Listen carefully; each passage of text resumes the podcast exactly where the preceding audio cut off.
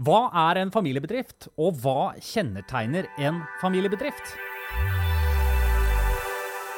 Min far var alltid på jobb, og han var aldri med familien på ferie. Så jeg skjønte jo tidlig det ansvaret som var forbundet med å være en bedriftseier.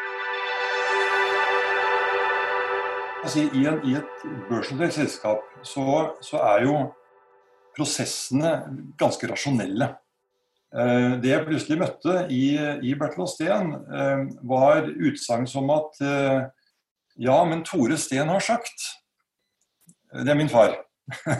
Med andre ord, her la man til side, kan du si, alle argumenter. Tygg litt på det tallet her.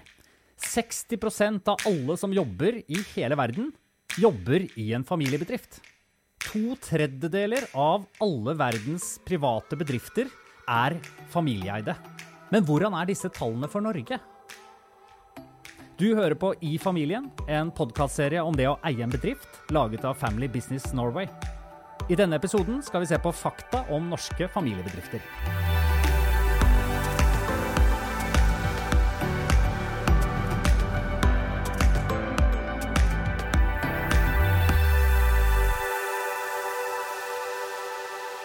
Jeg heter Christian Liedemar Strander og er selv tredjegenerasjonseier av Isola. Vi lager ting som gjør huset ditt tørt og energieffektivt, f.eks. takskingel eller membraner. Bestefar startet med en papprull i 1940. I dag har Isola nesten 300 ansatte og en omsetning på 1 milliard. Hva slags familiebedrifter finnes det i Norge?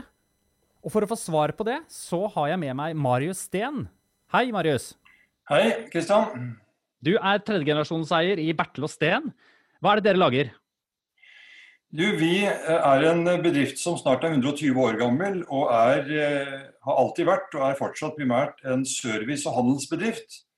Eh, vi har importert og solgt eh, personbiler, lastebiler, busser osv. i Norge fra ja, 1909 faktisk. Vi begynte med dette. Eh, og så har vi over årene ekspandert, er nå innenfor eiendom også, eh, og en del eh, innenfor forsvarsmateriell, marine motorer. Og etter hvert har vi også engasjert oss innenfor sko, skobransjen. Produksjon ja. og salg av sko. Og for den observante lytteren så hører at du er nå på koronalinje eh, fra ditt kontor i Oslo. Det stemmer. Ja. Og bare sånn helt kort, eh, Marius, også. Hva er din rolle nå som tredjegenerasjonseier? Jeg sitter i, eh, i, to av styrene i selskapet. Vi har, eh, vi har delt opp selskapet med et holdingselskap og noen døtre. Og jeg sitter da i holdingselskapets styre og et av datterselskapene. Hei, Simone Møgster. Hei. Du er andregenerasjonseier i Simon Møgster Rederi. Fortell, hvem er dere? Ja, Vi leverer maritime tjenester, eier fartøy. Eh, skipene våre frakter varer til og fra oljeplattformer. Og vi leverer beredskap og sikkerhet for mennesker og miljø som jobber på norsk sokkel. Eh, vi har òg to fartøy som jobber med offshore vind. og De kan typisk gjøre tjenester for å undersøke havbunnen før utbygging, og fungere som hotellskip for teknikere som gjør vedlikehold på vindmøllene. Og, og frakter dem til og fra vindmøllene. Ja. I tillegg til den operative virksomheten, så har vi òg sånn som eh, Marius eller Bertil Steen, eh, litt eiendom. Og en eh, litt mindre andeler i andre bedrifter og en liten finansportefølje. Og dere er jo begge aktive i foreningen Family Business Norway. Marius, du er styremedlem i foreningen, og Simone, du er daglig leder. Simone, hva slags forening er dette? Dette er jo en forening av og for familieeide bedrifter i Norge. Kort og greit. Ja. ja. ja. men det trenger jo ikke noe mer. Det er jo veldig tydelig, det. OK, da starter vi. Er dere klare? Ja. Vi skal nemlig snakke om eh, fakta rundt familiebedrifter. Og, eh, men aller først så er det da greit å definere hva er en familiebedrift? Simone? Ja, Definisjonen som eh, BI bruker, som eh, vi òg i foreningen bruker, for det er en god definisjon, de klassifiserer familiebedrifter som at en familie eier minimum 50% av aksjene i bedriften. Og de definerer familie med å være relatert gjennom blodsbånd eller ekteskap. Så, men kan da, eh, For jeg har et eget AS og eier 100% er det da en familiebedrift? Ja, altså ifølge deres definisjon så er én eier en familiebedrift. Ja, ok. Så, så du er, blir da Min egen familiebedrift. du blir klassifisert som en familiebedrift. Ja, ok. Mm. Og hvor mange familiebedrifter finnes det i Norge? Ja, altså I Norge, når vi bruker da den definisjonen til, til BI, så er det 70% av alle, de, alle AS og ASA som er familieeide. Og er det, er det veldig Hvis du ser litt på andre land, er det mye? At det er 70% i Norge, eller er det lite, eller vet du det? Det ligger ganske sånn på, på snittet. Altså, du sa jo innledningsvis at eh, to tredjedeler av alle bedrifter globalt er, er familieeid. Så vi ligger, vi ligger veldig på, på verdenssnittet. I, i Vest-Europa, da, hvis vi skal ta utgangspunkt i våre, i våre naboland, så er det ganske likt som, eh, som Norge. Det ligger mellom 70-80% i hele Vest-Europa. Men det kan jo være fryktelig mange familiebedrifter eh, i Norge. Men eh, et kanskje viktigere spørsmål er hvor viktige er disse familiebedriftene for Norge? Ja, og de er jo kjempeviktige. For familiebedrifter er i alle bransjer og alle, alle kommuner. Eh, NHO bruker et slagord som jeg syns er veldig fint. At eh, uten de private bedriftene, så kan vi slå av lyset i Utkant-Norge. Eh, og det, når vi vet at 70% av de private er, er familieeide, så, så, så, så, stemmer nok det. Altså uten de, uten de familiebedriftene, så er det svakt grunnlag for sysselsetting rundt omkring i, i, landet. Så vi er kjempeviktige. Både når det kommer til å tilby tjenester og produkter, sysselsetting, støtting opp om lokal kultur og idrettsliv. Når du leser disse tallene, Simone, hva overrasker deg mest? Det som overrasker meg med databasen til BI, er jo hvor mange det er. At det faktisk er 70 Ja. uh, som er, er, er familieeide. Og at, det, at de tallene er tilsvarende for, uh, for hele Europa. Uh, det andre som overrasker meg, er jo størrelsen på bedriftene. Um, for det første syns jeg det var ganske ensomt å komme fra en familiebedrift eh, når jeg, når jeg var liten. Så det at det er faktisk så, så mange av oss, som 80 000, så så burde du ikke føle deg ensomt. Det er med mange. Men jeg har òg omtalt at de kommer fra en liten eh, familiebedrift. Eh, og når jeg ser faktaene, så kommer jeg faktisk fra en stor eh, familiebedrift. Eh, familiebedriftene er litt mindre enn de, de øvrige eh, private bedriftene. 70% av alle familiebedriftene i Norge har færre enn ti ansatte og under 10 millioner i, i omsetning. 70 70 Ja. eh, Og det er kun litt over 1% som har over 100 ansatte og mer enn 100 millioner i omsetning. Så oss tre da, som eh, er i denne samtalen, vi har jo alle bedrifter som er i den, blant den største den, den 1% største med over 100 ansatte og over 100 millioner i omsetning. Eh, kapital lager jo årlig en, eh, en oversikt over de 500 største bedriftene i Norge. Og når den ble publisert i, i fjor sommer, så tok vi en gjennomgang av den listen for å se hvor mange av de som er familieeid, når vi da anvender den definisjonen til, til BI, at du skal være 50% eid av en familie. Og Da fant vi at 149 av de 500 største bedriftene i Norge er, er familieeid. Marius Steen, du er der fortsatt? Jeg er fortsatt. Ja, bravo. Eh, når du hører disse tallene fra BI om familiebedrifter i Norge, hva overrasket deg? Du, for det første så er jeg veldig enig i det Simone sier, at uh, BI har en helt unik database. Og her har man liksom uh, egentlig et gull som kan studeres langs mange dimensjoner. Og man har bare så vidt begynt på det arbeidet, føler jeg. Det som er interessant med familiebedriftene, det er et, et, et, tall som ikke Simone nevnte. Det er jo at 40% av de som er ansatt i privat sektor i Norge i dag, er ansatt i et familiebedrift. Og den Ja. andelen er økende. Hmm. Eh, I 2000 så var den andelen 30% og i 2015 så var den 40 Eh, Og det er ganske interessant. Og, og Hvorfor de tror du den øker? Hva sier du? Hvorfor tror du den øker? Vet du Der, der familiebedriftene er spesielt store, det er innenfor eh, service, handel, turisme og eh, entreprenørvirksomheter. Det er der familiebedriftene er størst. Og dette er jo bransjer som er i vekst. Altså service. økonomien er jo, er jo, det man snakker om, ikke sant, som, som vokser. Så det er interessant at familiebedriftene ikke bare er mange, men, men de betyr også veldig mye for sysselsettingen i, i Norge. Det, men det jeg syns var mest interessant med denne analysen, det var når de så på lønnsomheten til familiebedriftene og sammenlignet det med ikke-familiebedrifter over hele 15-årsperioden. Og, og, og den viste at familiebedriften hadde en signifikant høyere lønnsomhet målt i avkastning på kapitalen enn mm. ikke-familieeide bedrifter.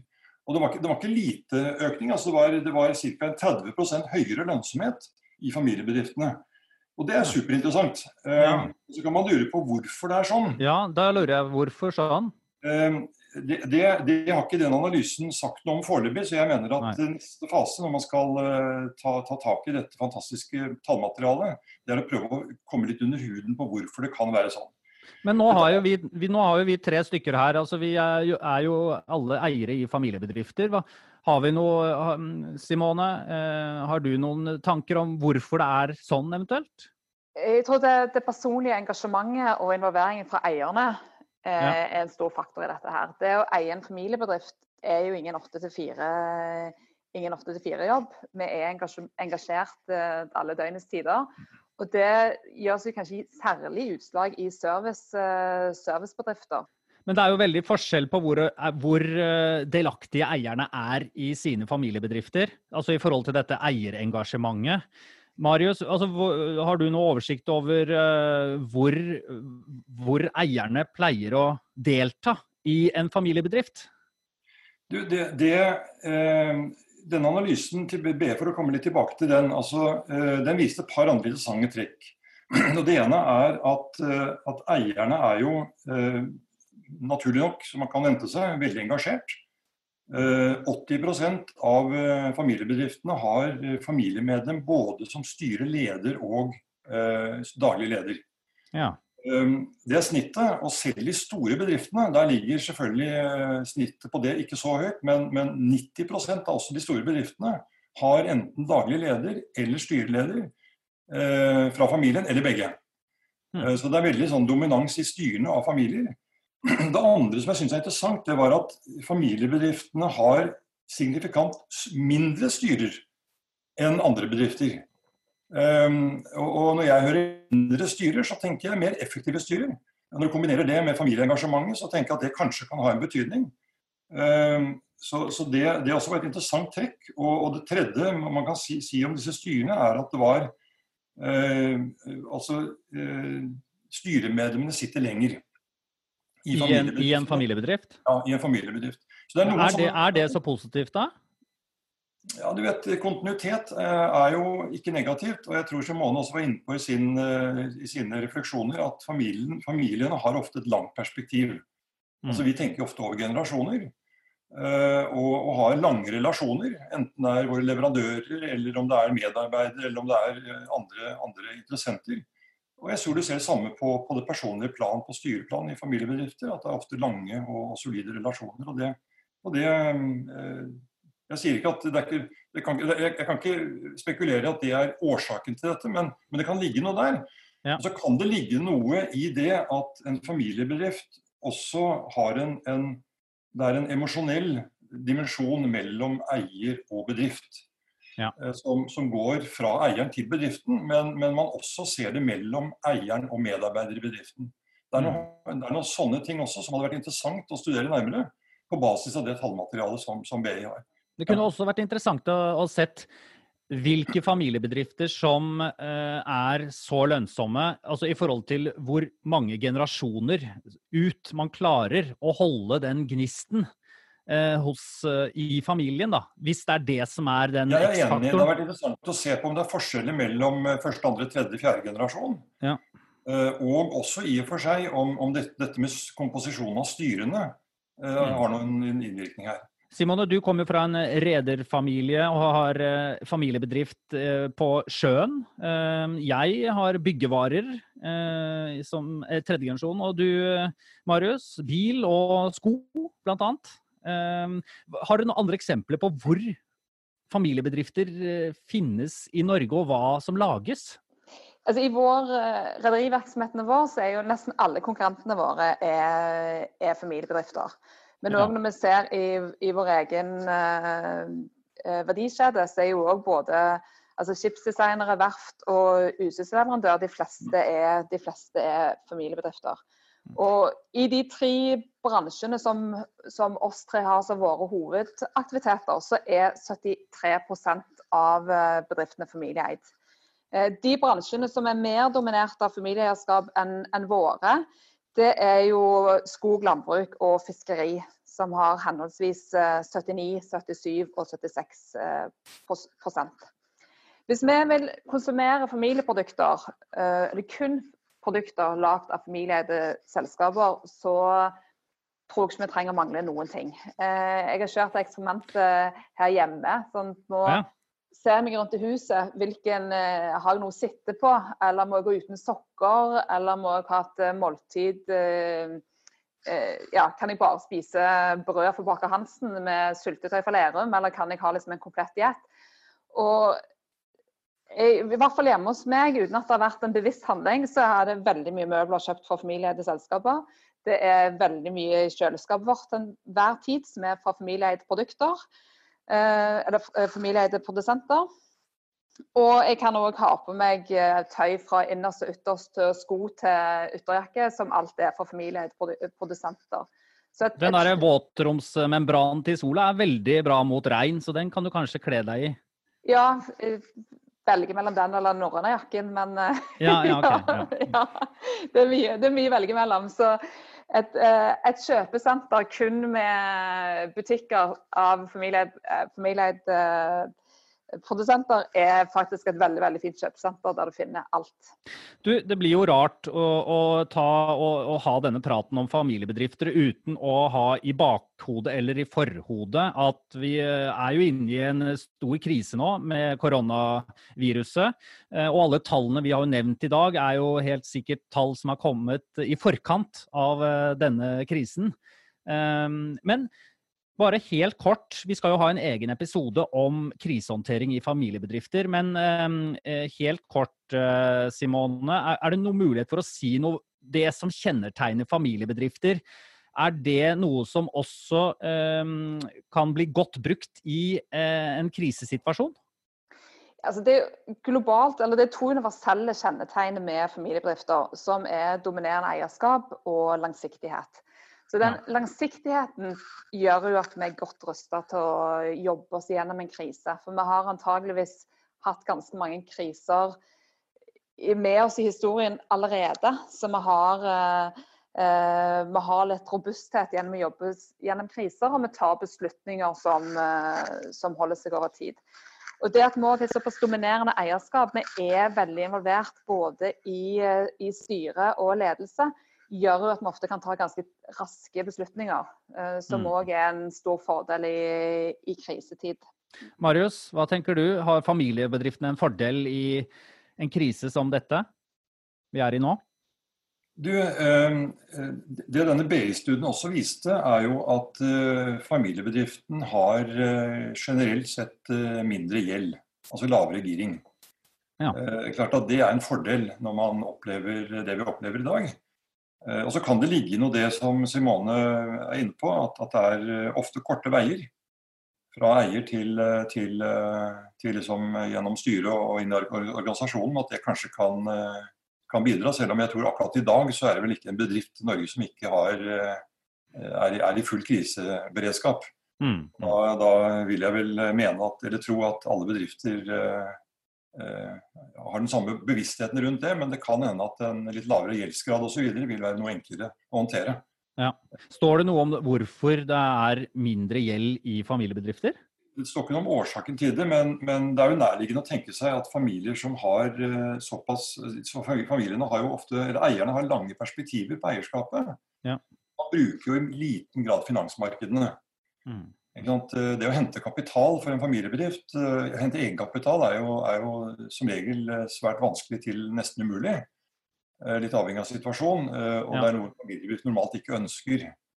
Og Derfor så har man vel også noe mer forsiktighet knyttet til, til gjeldsoppbygging osv. Mm. Men det du nevner der, Marius, med, med gjeld, det er òg et globalt um, kjennetegn med familiebedrifter. Så der, det finnes det forskning òg på internasjonalt. At vi er um, Familiebedrifter er mer forsiktige med å ta opp gjeld. Man ønsker å sikre beholde, beholde kontroll. Man da tar en mer langsiktig vekst for å beholde kontroll på eierskapet. Vi eh, avslutter denne podkastepisoden om hva som kjennetegner familiebedrifter, og eh, hvordan det står til med norske familiebedrifter. Vi har gått gjennom en del tall eh, nå. og eh, Så har vi også da bedt lytterne til Family Business Norway om å stille spørsmål til denne podkasten. Og ett av dem har jeg her. Er dere klare, Marius og Simone? Ja. Hvorfor skal man eie sammen med en i familien sin? Eh, Simone, vær så god. Ja. I, altså, i, i vårt uh, vedkommende, så vi er jo kun andre generasjon med en bedrift som er 52 år gammel, så vi hadde jo ødelagt bedriften hvis vi ikke hadde eid sammen. Altså For oss å dele, dele den opp, eller hvis eh, en skulle kjøpt ut de andre, det er det ikke midler, det er det ikke midler til. Så for oss er det jo en forutsetning for å bevare bedriften at vi eier sammen. Ja, Dere har ikke noe eh, valg? Vi har ikke noe valg, tenker jeg. Eller eh, det, det, er viktigere å beholde Vi har et felles mål å beholde bedriften, og da må vi eie, eie sammen. Det er jo et stort ansvar, og det er tidvis krevende å eie, eie sammen. Men jeg syns òg det er utrolig berikende å eie sammen. Og, og lykkes å få til det som, som familie. Og se, se familiemedlemmer i, i, de rollene da, som uh, ser de i styrerommet og i operative roller, som jo hadde vi ikke eid denne bedriften sammen, så hadde jeg ikke sett søsknene mine i de rollene. Marius, hvorfor vil du eie sammen med familien din? Jeg tror nok de fleste som får det spørsmålet av, av familier som eier bedrifter sammen, eh, vil stusse over spørsmålet fordi, fordi eh, det er vel sjelden at man egentlig har en alternativ. Det er vel ikke vanlig. Um, og så er det vel noe at man arver noe. ikke sant? Når man er i andre og tredje generasjon og fjerde generasjon, så arver man noe.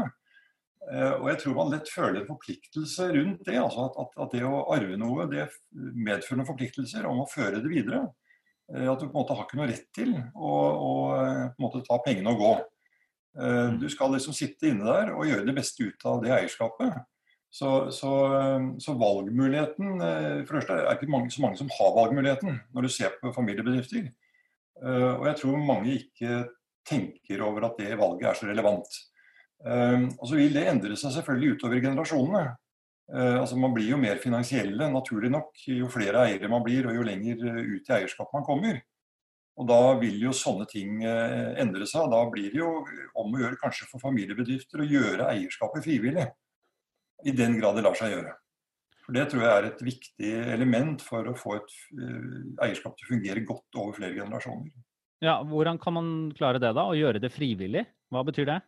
Nei, Det betyr at uh, altså det er en del bedrifter som har etablert mekanismer som gjør det mulig for de som ønsker å, å skille lag, å få til det. Mm. Uh, mange store familiebedrifter har mekanismer for det. Mm. Og, da, og, det. og, det. sunne med det, da blir det på en måte et poeng å, å gjøre det attraktivt å være eier. Uh, og det er, ikke, det er, jo noe man må tenke på jo lenger ut i generasjoner man kommer, jo flere eiere man blir. At man må lage mekanismer som gjør at det er meningsfylt å, å være en, en eier. Mm.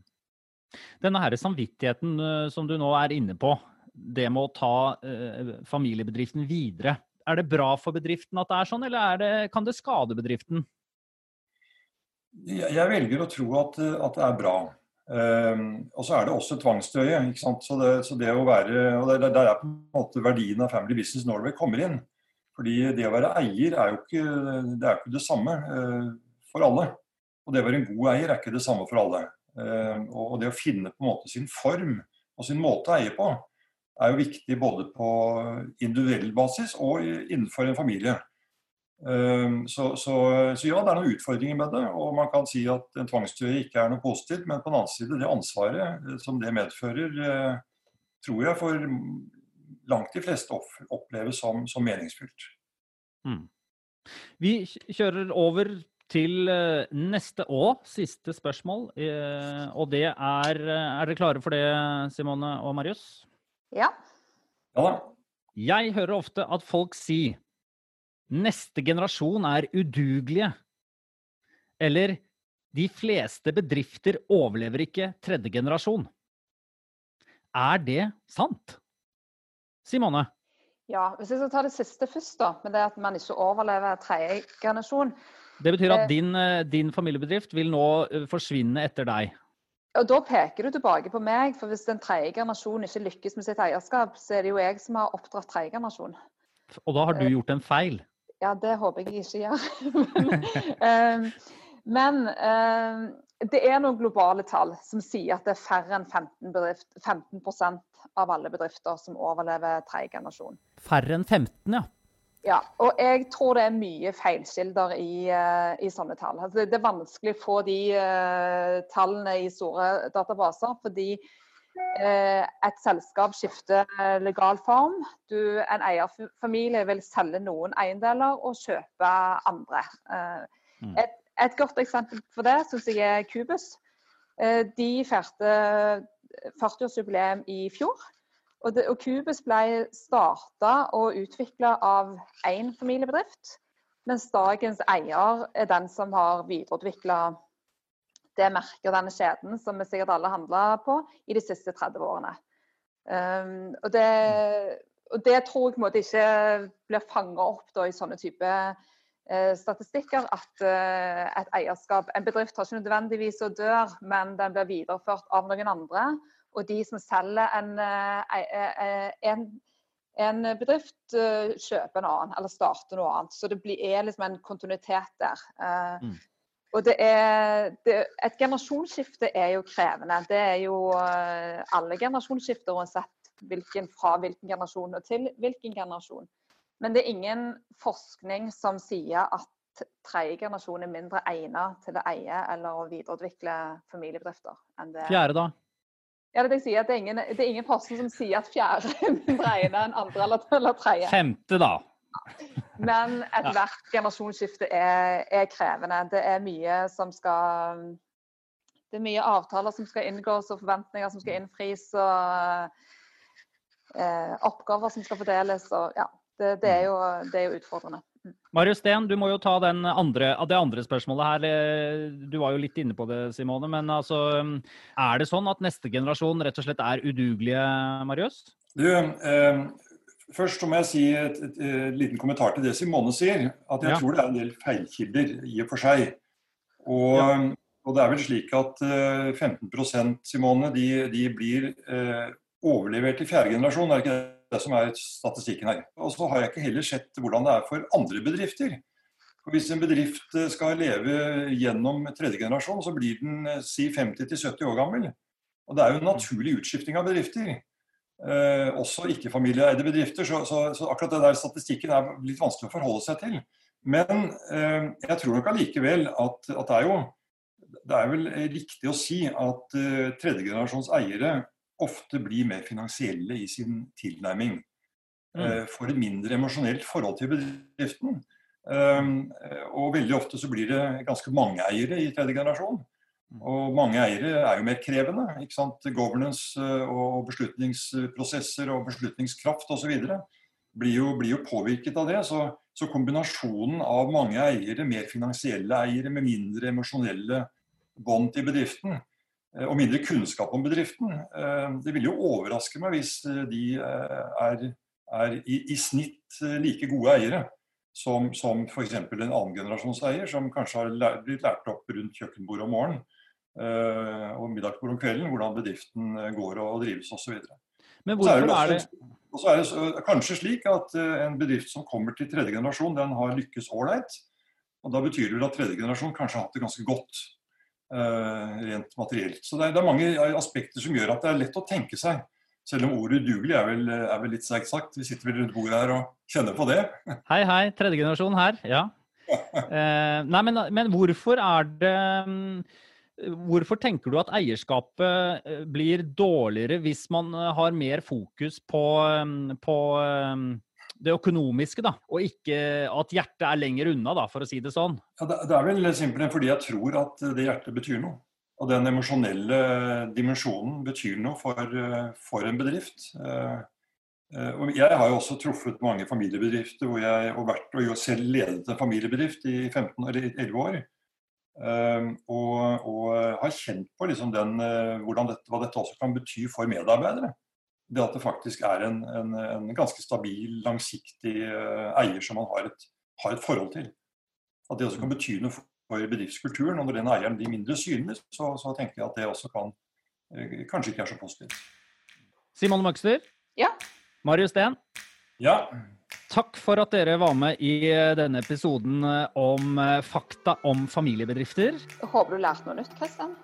Det gjorde jeg. Det gjorde jeg. Tusen takk, altså. Tusen takk. Du hører altså på podkastserien I familien, laget av Family Business Norway. Produsert av Lyder Produksjoner.